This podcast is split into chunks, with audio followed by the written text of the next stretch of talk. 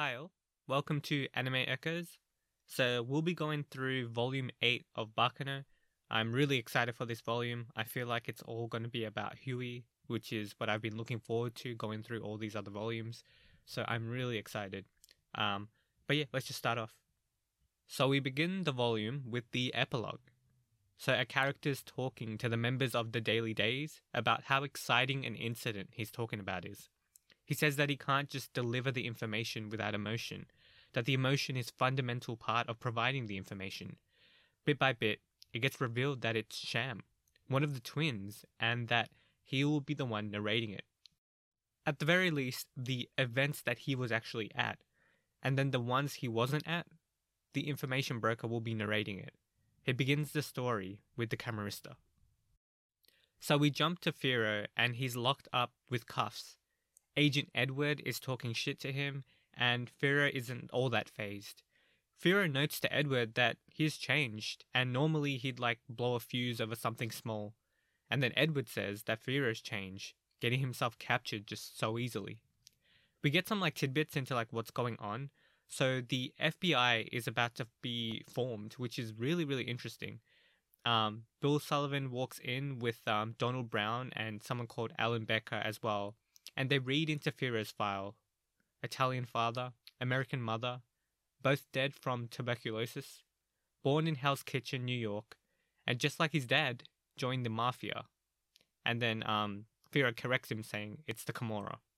So it was cool to actually get some background on Firo. You know, like we learn about a bit about his Italian father. We learn that he has an American mother. You know, and what happened to them. Just getting small things about Firo it adds like um like a certain flavor to his character. So I thought that was really good. Now Firo is cuffed and all that, and he's getting talked down by Bill Sullivan, and Firo immediately doesn't like this guy. Then Alan Becker sits down, and it's an odd moment for Firo because it feels like he remembers him. He opens his hand and closes it, and says that he would have been his if he was hungry. So it turns out this person before him, this Bill Sullivan, is someone from Szilard's past and that's why Firo thought they felt like familiar. And since he can eat people, right, he's probably an immortal. And turns out, or like it's revealed very quickly, that it's Victor Talbot, so one of the immortals. Now, turns out Victor never really got along with the rest of the immortals back on the ship. Um, also, like some intel told him about Firo being immortal, and he's ultra- he's also like really interested in Ennis. Um, he knows that she can only be alive attached to someone, so he basically understands that Ennis is only alive because she's attached to Firo. Now, Victor goes talking about how much he hates the mafia and everything like that, and how even if some of them are good, he just hates them all. He can't, you know, he can't get away from that black and white thinking, basically. He also has a quirk where he says, like, hate, hate, hate a lot, and then he, like, doesn't stop and then, like, chokes. Um, so Firo threatens him, saying that he'll eat him, but then it's very clear that all of them, so everyone within the room, is very prepared for Firo to go on the attack. So Victor can play mind games, but then he can also back it up. Despite this, despite them being prepared, Firo kind of pushes his luck anyway. Firo flips the table up and, well, Victor catches it and then lands on the table. So Victor's plenty strong as well. He can definitely back it up. So, like, Firo's finally kind of subsiding a bit and saying, like, okay, like, what do you want me to do? And Victor says that he wants him to take a trip to Alcatraz, so to a prison. So this was a really cool intro, um, like an introduction to Victor's character. He seems interesting. He seems kind of powerful. Um, he seems kind of hot-headed also at the same time. Like yeah, he's prepared, but you you get the feeling that like any spark could like set him off. Um, also, he doesn't get along with a lot of the immortals, which makes a lot of sense. Like a lot of these immortals that we've seen, they're not really you know by the book you know, following the rules, but this guy's like part of the bureau. So it's um yeah, he's like following the rules. It's very anti alchemist. Like I wonder how he, you know, got to that stage. Um but yeah, this was a cool action scene and I enjoyed the dialogue. Now the next scene is one I really, really enjoyed. It has to do with Ladd Russo, so we we jump into this like glorious tale about him. It's like the prologue for his character and it follows like a certain guard so this guard always thought that his position made him above like all prisoners. Like he was an elite at the place he worked at, and to an extent, it's a fair assumption, right? Like he's the guard, they're the prisoners, and after all, he did reign over people. But something happens that triggers him into a bit of a scare. A bit of a scare would be kind of a mild way to put it. But what triggered him was a man named Ladd Russo. So when the guard heard about Ladd, he thought he would be some sort of maniac. He heard the tale about how he was part of some train incident that ended up being covered up by large agencies from people in power. He thought Ladd would abso- like he would be absolutely insane given his body count, but to his surprise, at least initially, he showed himself to be quite contained, to be doing the work actually, getting along for the most part, not starting anything, all in all, based on the evidence before him, based on Ladd's behavior, he couldn't help but consider Ladd to be a model prisoner. Then this impression began to change, a little by little, after a certain incident. So some of the prisoners picked a fight with each other, specifically Gustavo, over something that was said. The guards rushed to the scene and had their weapons on hand to create some sort of order in the chaos before them. The guard who's telling this story, once again, had a lot of faith in himself. After all, he was with the other fellow guards and he was all but, and by all purposes, above the lowly inmates before him. He liked to show his superiority, and because of that, he wanted to invoke some fear into the prisoners, scare them a little, to create some order, but also for his own, like, self gratification. He threatens them by mentioning Alcatraz, a prison that sent shivers down the prisoner's spine, even Gustavus, the current top dog at the prison. Despite this, it didn't send shivers down one person's spine. It didn't, sh- it didn't send the shivers down Ladd's spine. In fact, it may have awoken something within him. Ladd asks, Alcatraz, what can someone do to get into Alcatraz? The guard told him that a chicken like Ladd should just stay in his lane. Only the worst prisoner is going to that place. Ladd smiled, a very eerie and like horrific smile. The smile terrified the guard, and it was on his mind after that incident. He felt a nasty hunch, like something awful was going to happen. He thought he would be jumped by Ladd, but to his surprise, he was just eating dinner all by himself, no one around. Though with closer inspection, there were people around, but they were all just kind of like laying on the floor, bruised, broken, battered. The guard didn't know what was going on, and he wanted to make excuses in his mind that Ladd couldn't be this scary person he thought he was. But it became apparently clear that Ladd was the one who beat up all the prisoners around him. Some guards were also looking on in terror. Gustavo was one of them, and he rushes at Ladd, hurling a table at him. It breaks into, and Ladd like slips by, like through the cracks, and then looks at the guards and says, This counts as self defense, right? And then he punches the guy in the gut and then sends him flying, like just packing he looks at the guard in the face and says that this guy's he's like full of himself and he sees that he's someone who's comfortable, not going to die. The people who feel like this uh, feel like they they're like the furthest from dying. That he's hilariously oblivious to death and that he thinks that the prisoner's life is in his hands. People like that, it's Ladd's job to teach them a lesson. And he whispers this into the guard's ear, so that specific guard that we're following. The guard who's narrating is sure that Ladd is gonna kill him. The guard sees that happening and is looking on in like disbelief. Now, after this, Ladd was pull- put into like solitary for like 10 days. Generally, one day would be enough to take someone out, but Ladd was put in for 10. The guard quit his job because he's now like terrified for his life. And towards the end of the scene, he's losing it and he feels like Ladd is coming after him. He's scared of death now right? Ladd did that to him. He's now scared of death. And that's how the scene ends. It's such a really great way, like, it's such a vivid scene to showcase, like, the perspective of the guard and how someone can be, like, influenced by Ladd. Like, it showcases his conviction at the start, all the way to him realizing that his hunch was right and that he should be scared like the um like the entire process of someone realizing that they had a feeling of you know like authority a feeling of like not dying the entire time, and then to realize that they are absolutely terrified of living now. Like the lad taught the guard that lesson. He kept his promise. It's a great reintroduction to like Ladd. It sets him up as like a menace and someone to definitely like look out for. Him one-shotting Gustavo is a testament to his strength, and like the carnage and the schemes he's going to cause will obviously be really interesting. we know that Ladd is always looking for the next exciting possibility of bloodshed. I do wonder if his decision to check out Alcatraz was born from wonder, or was it because he knows Huey is in Alcatraz? I mean, probably because of Huey. Like, he did declare that he was going after him. Like, that is the guy he wants to take out the most. That being said, we see, like, Ladd's more calculating side. How he can become a more, like, model prisoner for the sake of getting out. At least that's what I was thinking. I think he was suppressing himself for the moment where he could be released and then continue his journey of carnage. Perhaps hearing Alcatraz made him realize that he can experience bloodshed soon by going after Huey. That's where his thinking brain puts is get it gets put towards the back. Now he's only thinking about creating a mess. So before he was actually being more calculating and thinking and perhaps trying to get himself out of prison.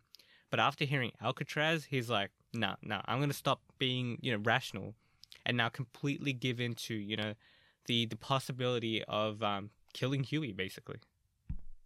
And he's doing his duty of making guys who think they're gonna live feel the light go out of their eyes and then realize that they aren't in control anymore. That they don't have any autonomy anymore. Either way, I thought this prologue scene was like really, really good. It was a really good tale from like the perspective of a guard.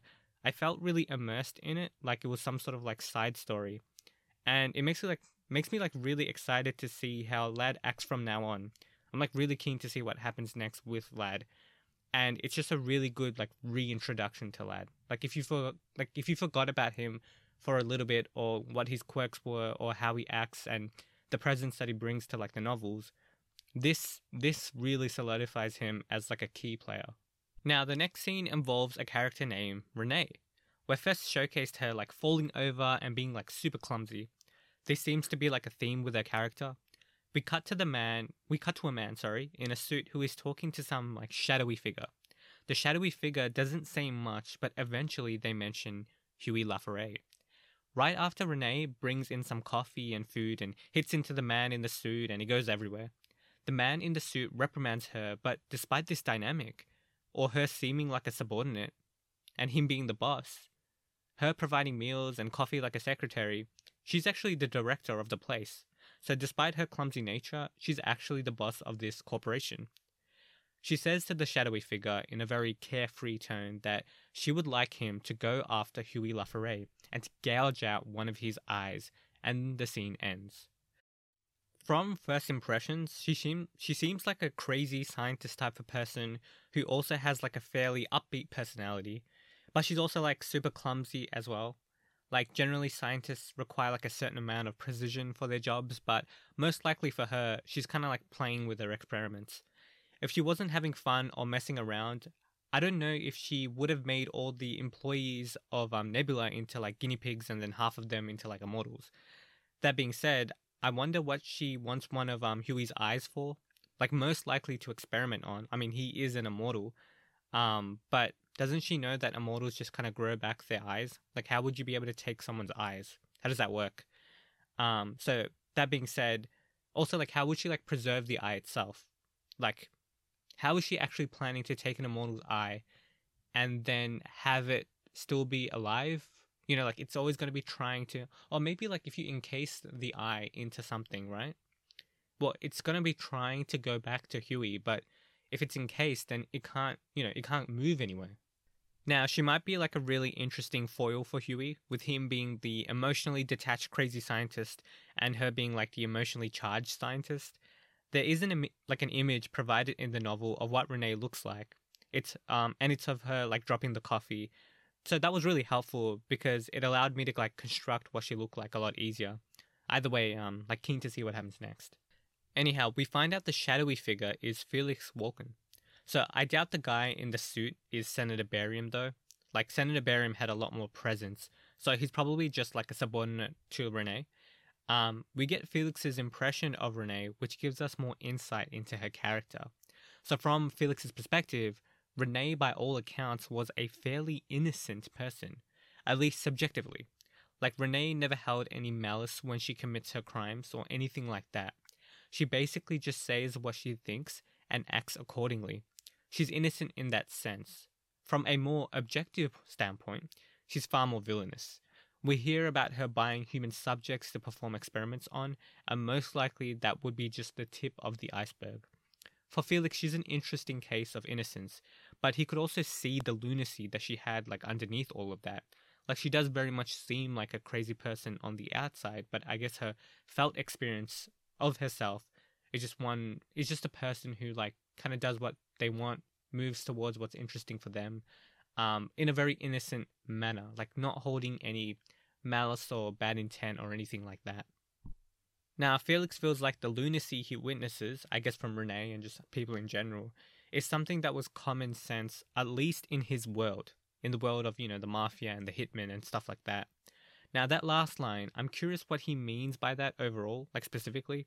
Like, do you have to be, or do you have to have some level of the screw in your head being loose to survive in a world of hitmen and mafia? I mean, that would make sense. In order to experiment on people, you would also have to be a bit crazy. But I think perhaps those who hold onto deep malice might be quick to die in this world that they're describing. Like those like Renee who merely just act at the behest of their desires have a certain strength that's required to survive in this world like if you're that emotionally charged and that um like you're holding onto that much malice and anger and it's really specific and personal you might make silly decisions or not have enough crazy within you to really go the the extra mile and you might end up dying really quickly so we jump over to the Alveare and we see Isaac and Miria talking about some of the crimes that they have committed. They were putting on a show for the rest of the folks at the place. They were quite well known now. In fact, everyone knew them. Um, the place had actually turned into more of a restaurant, like once prohibition had ended, and turns out it worked quite well for the business. So the Martello family is doing pretty well. Everyone who was like gathered around them needed to be a little tipsy in order to indulge themselves into Isaac and Miria's stories, because it's always like crazy hard to understand, like the plot of what they're actually saying, which is you know similar to talking to someone who's kind of tipsy. But talking to someone who is tipsy when you're not can be kind of hard to keep track of so I guess it's best to be tipsy as well in order to have these conversations, right? It'll just make it a lot easier to follow because you're not really following, you're just tipsy. So, something to note is a middle aged gentleman with a mustache arrives to their duo. So, he proceeds to ask them questions about what they were wearing at each crime spot. Now, Isaac and Miria clearly outline like what they were dressed in as mummies for one, they were Indian apparels for one at the Genoard residence, and so on and so forth. So, he's just giving them everything. Now, the gentleman proceeds to like wear a smile throughout this entire conversation. So we, the reader, know that the smile is more of like a, you know, like a smirk, like an evil smirk. When I saw that line, that the smile was more of a smirk, and since the cover of the book has Isaac in prison clothes, I knew that eventually Isaac had to end up in prison somehow. So, most likely, if someone is asking questions about their crimes and Isaac needs to end up in prison, this person, you know, with the mustache, is probably a policeman and turns out that's exactly who he was. As the duo was about to like exit Alveare, and they go with the man, the um the man with the mustache, like they're all outside. Though Isaac does tell Miria to go get his wallet because he left it. Now Miria does exactly that, and then Isaac tells the man that you know they should go, like him and the mustache man should go. Now Isaac reveals very quickly to the cop that he knows that he's a cop. This surprised the cop because he didn't think he knew, but this also surprised me too. I didn't see Isaac as being someone who actually had a brain. It seems like he might actually be smart, like the smarter one out of the duo. I mean, this does make a lot of sense. Like Miria is generally doing like the supporting role while Isaac is saying some random crap and then making the plans and stuff like that. At least, you know, so like it does kind of show that Isaac did have like more of like the intellectual side, but no one would really consider like Isaac like a well planned person or kind of cunning in any way. That being said, talking about one's crimes out in the open isn't particularly bright, but regardless, we get to witness Isaac actually being someone that was kind of witty. I was honestly really impressed by Isaac at this moment. Like, it also made me think about the line in this scene from before, how they talk about how no one really knows the past of this duo. Like, in the last volume, it's hinted that they grew up, or Isaac grew in a place like similar to Millionaire's Row which is quite a lavish place, all things considered. So Isaac might actually be like a rich boy that perhaps got bored of all the sparkle. Maybe Miria himself um helped him get himself out of that scenario. I don't. I'm not. I'm not, I'm not actually sure. But with Isaac being taken away, Come comes back and to find Isaac gone, and it's a silent moment. Like you feel pretty bad for Miria in this moment. It feels like her other half has just like disappeared. It has always been difficult to kind of like separate Isaac and Miria from each other. So seeing Miria just by herself felt pretty wrong and kind of sad. As a prediction, though, I think this might be setting up a renew like a reunion down the line. Like, I wouldn't be surprised if there's a scene where Isaac and Miria see each other again, you know, post prison, and it's like super heartfelt. So yeah, I can't wait to see that, and also like get into the action because I feel like things are like really ramping up, and the prologue just ended. Um, but yeah, that was a that was a good way to like kind of end the prologue. You know, like this somber, slightly somber scene with you know between Isaac and Miria, like characters that are generally like really really happy. Like using that kind of um contrast makes you know like as you're reading it, you're just like, oh, I haven't seen this before. Like I haven't seen these two be that sad or to be separated. Like this feels like a big deal, and this is just like the prologue. So yeah, I'm really looking forward to what happens next. So jumping out of the prologue and straight into the thick of the plot. So we arrive at Alcatraz with Firo, and he's looking on at the place, and we get some history in regards to Alcatraz and how it transformed and earned, its, earned itself the name of being unescapable. How movies have made it into an icon, though none of that is on Firo's mind. He's just thinking back to how he got his how he got into this position in the first place. Um, so through that, we get into a flashback, which is actually just following the prologue scene involving Firo. So Firo is sitting down after hearing Victor mention that he'll be going to Alcatraz. Now, Firo, you know, pretty standard response why the hell would I ever go there? So Victor initially says that, you know, for bragging rights and then teases Firo and that he would be a favorite in no time because how girly his face is. Um, Firo thinks back to how he's different now. How, um, you know, that would previously kind of set him off, but now he's a bit more som, not somber, sorry, but like a bit more calm. And how he used to only like trust the Gandor family and Claire, but now he had other people he considered family, like Ennis and Isaac and Miria. So, anyway, back to the action. Victor brings up Ennis again, and Victor explains that Ennis ate an alchemist in order to actually gain emotions, guilt, and endless regret. Firo does remember it due to Szilard's memories, and he does wonder if Ennis is also still feeling that guilt for that incident. She did commit a bunch of crimes on Szilard's orders. She might be beating herself up for them. Now, Victor reveals that the alchemist that Ennis ate was in fact a good friend of his, but Victor doesn't want revenge or anything like that. He thinks that if eating people would have solved all his problems, then he would have done that already to Firo and to Huey. He doesn't want to imitate a psycho like Szilard. That being said, he's not over his friend being eaten, so he does threaten Firo, saying he can pin other crimes of Szilard onto her. So he's offering Firo like a plea bargain. If he does this thing for them, then Ennis's crimes can res- can remain unresolved. Firo's asking, "How do I know? Like, how do I know that you're gonna actually keep your word?" So Victor leans in and gives the same intimidation that he felt from people like Maiza, Yaguruma, Molsa Martillo, their boss, and Ronnie. So that's a pretty big intimidation factor that Firo is feeling. And he comes close and he says, I'll hush up Ennis's business for you. I swear it on all the justice in this country. I thought this was a good scene. It set up the premise pretty well, and Ennis is always a great motivation for Firo. I do want to touch back to like a scene from Volume 7. When Claire arrives, Ennis is surprised that Firo is acting so chummy with Claire, and he's so okay with being teased. It seems that Firo is only okay with certain people teasing him, only people he considers his family. That being said, we get the impression that Firo is very selective about who he considers his family. Like he never trusted anyone outside of the Gandors and Claire prior to Isaac and Miria and Ennis coming into his life. So Firo has always been like a pretty reserved person as far as letting his heart open to other people. I think this is something we could have inferred before, but I like that the author is stating it so explicitly. I'm also like really interested in Victor's like philosophy on life. What does justice mean to him specifically? What kind of person is he actually?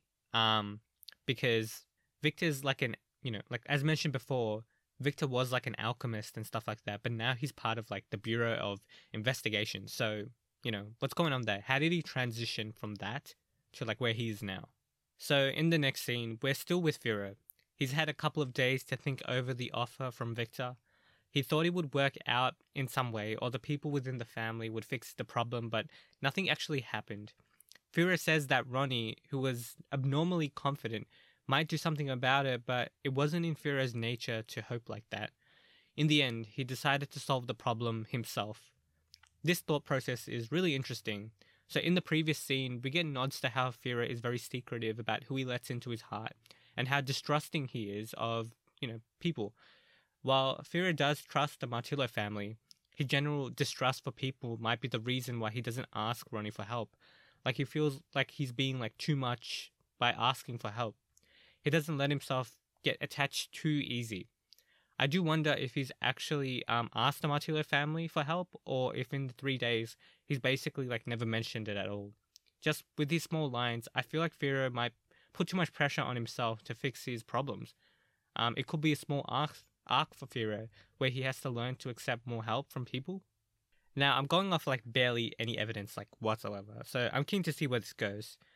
Victor had promised Firo that his identity would be safe and Huey's people would have no intel on him. His job is to like monitor Huey, after all. He was supposed to meet someone from the bureau in the prison, and a guard like speaks to him, and Firo is thinking this must be that person. The person I'm supposed to meet should all be good, and yeah, and then I guess the next step of the mission will continue. But turns out he's related to Huey, and he says that Huey is excited to have another fellow immortal nearby. Now, this makes Firo's initial optimism about the situation immediately plummet, and once again he reiterates this is the pits, that it's not going to be an easy journey. So, this was a really good scene. Um, already the schemes are starting to reveal themselves. Like Huey has people who are already interacting with Firo. Like the machinations are already starting. So I'm keen to see what happens next. And yeah, it's just good. Like the ball is rolling, the plot's moving like really, really fast. Um, and we've had like all these interesting scenes. So yeah. So we cut over to Ennis, and she's been depressed for a while. She was thinking about how Firo was a precious member of her family, something she never really had before. Despite this, she didn't realize just how much she cared about him until he had gone to prison. The absence of Firo uh, left a gaping kind of hole that needed to be filled. But Ennis knows that she can't just stay depressed forever. She needs to move forward and come up with an action plan or something to do. Another thing that was bothering her was Isaac being taken in. It happened about a month ago, and everyone thought Miria was just being hysterical, but despite this, Miria didn't show any expression, and then up and disappeared as well, and they hadn't seen her since. So there's a lot of like tension kind of going on. Things have happened that people don't really understand. You know, people are missing, and it's just not a good situation to be in for Ennis. So yeah, the entire family is pretty tense right now. Now Czes goes to Ennis to cheer her up. He tells her that Firo will be fine. He is an immortal after all. Ennis says, Yeah, that's true. After all, Czes has managed to survive for 200 years and he managed to reunite with Maiza too. Now, when Czes hears this, he gives like a hesitant yeah.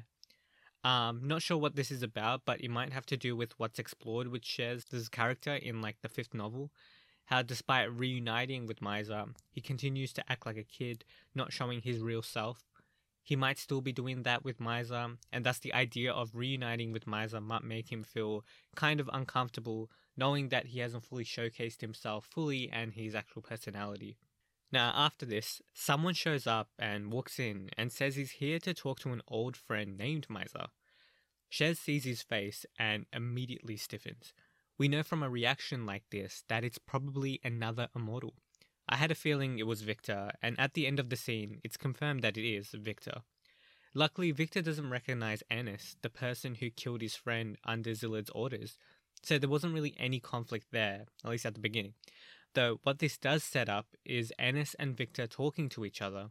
We're informed that Ennis does feel immense guilt for what she's done, so this would be a great way to rec- a great way to reconcile those feelings and to also challenge them too.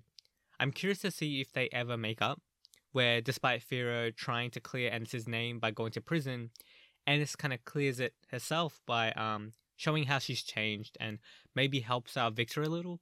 We'll have to see. Um, in the scene, um, Victor is talking to Czes, saying it's been a while and that he looks good.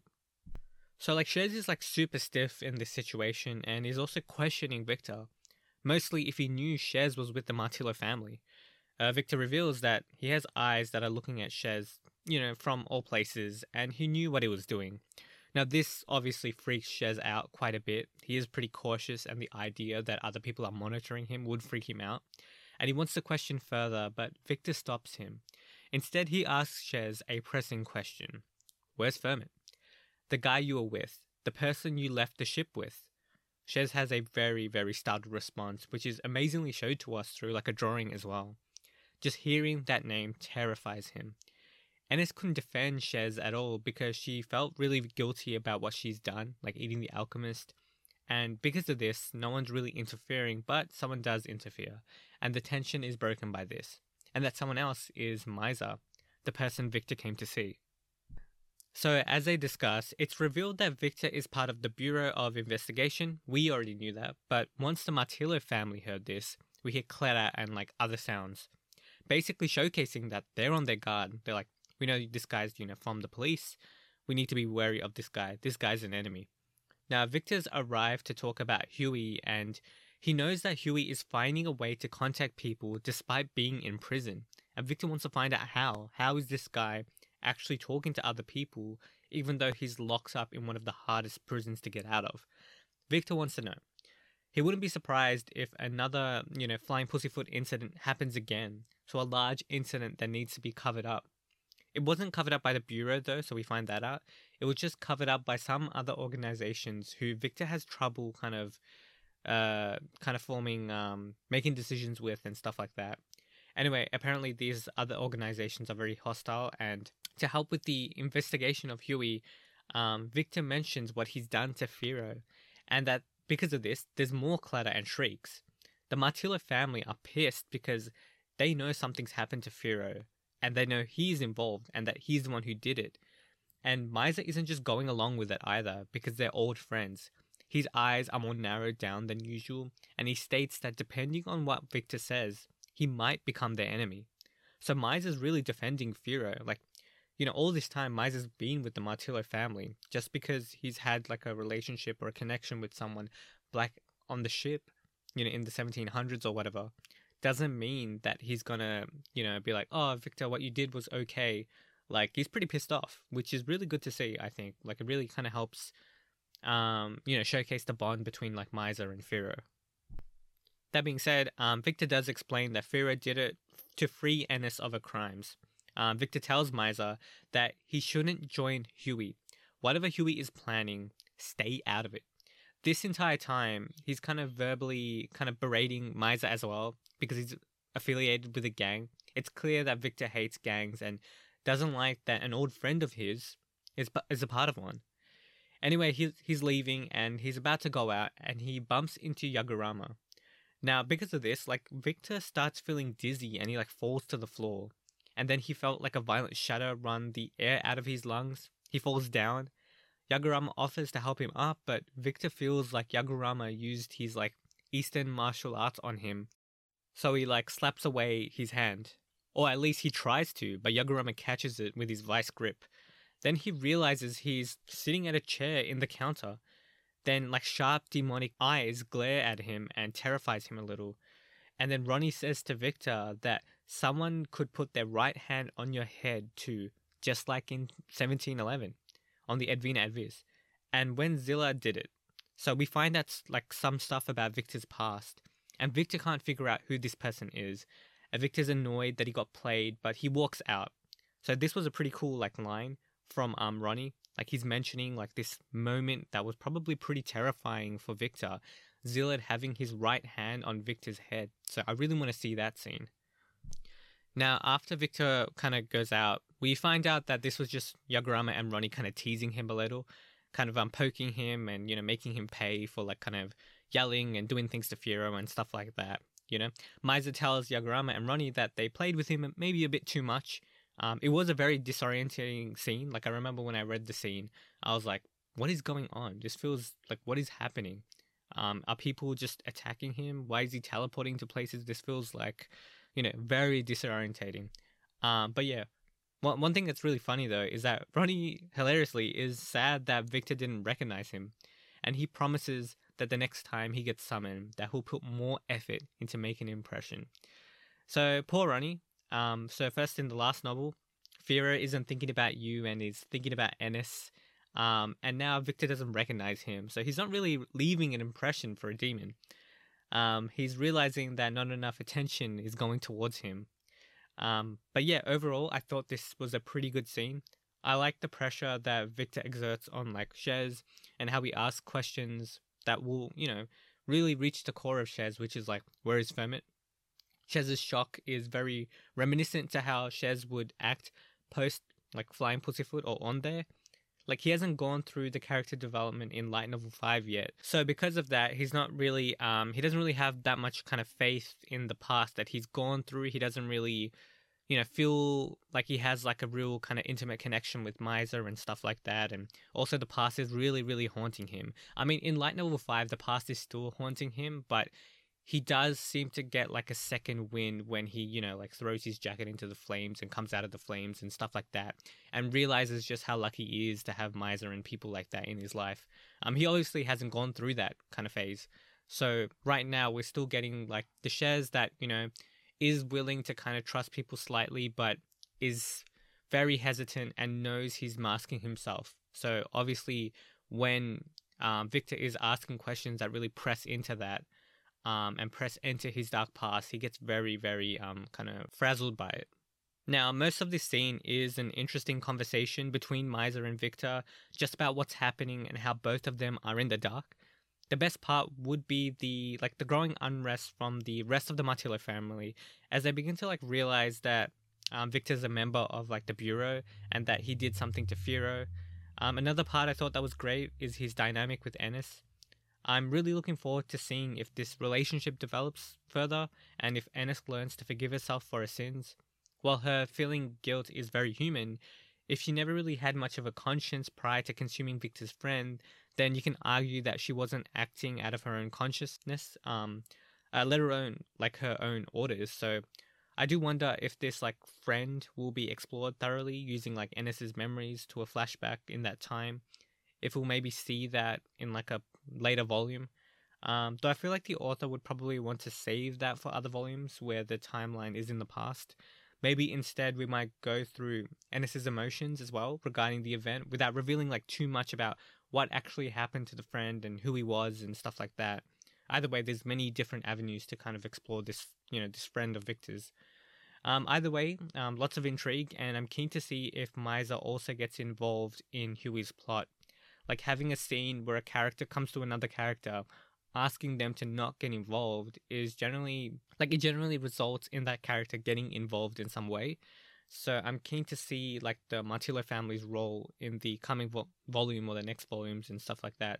So overall um, this is kind of like the end for the first section of volume 8 um, yeah having a blast it's really really good um, keen to see what happens next, and yeah, look forward to the next episode, which will be the second vol. I mean, the second episode for this current volume, which is volume eight.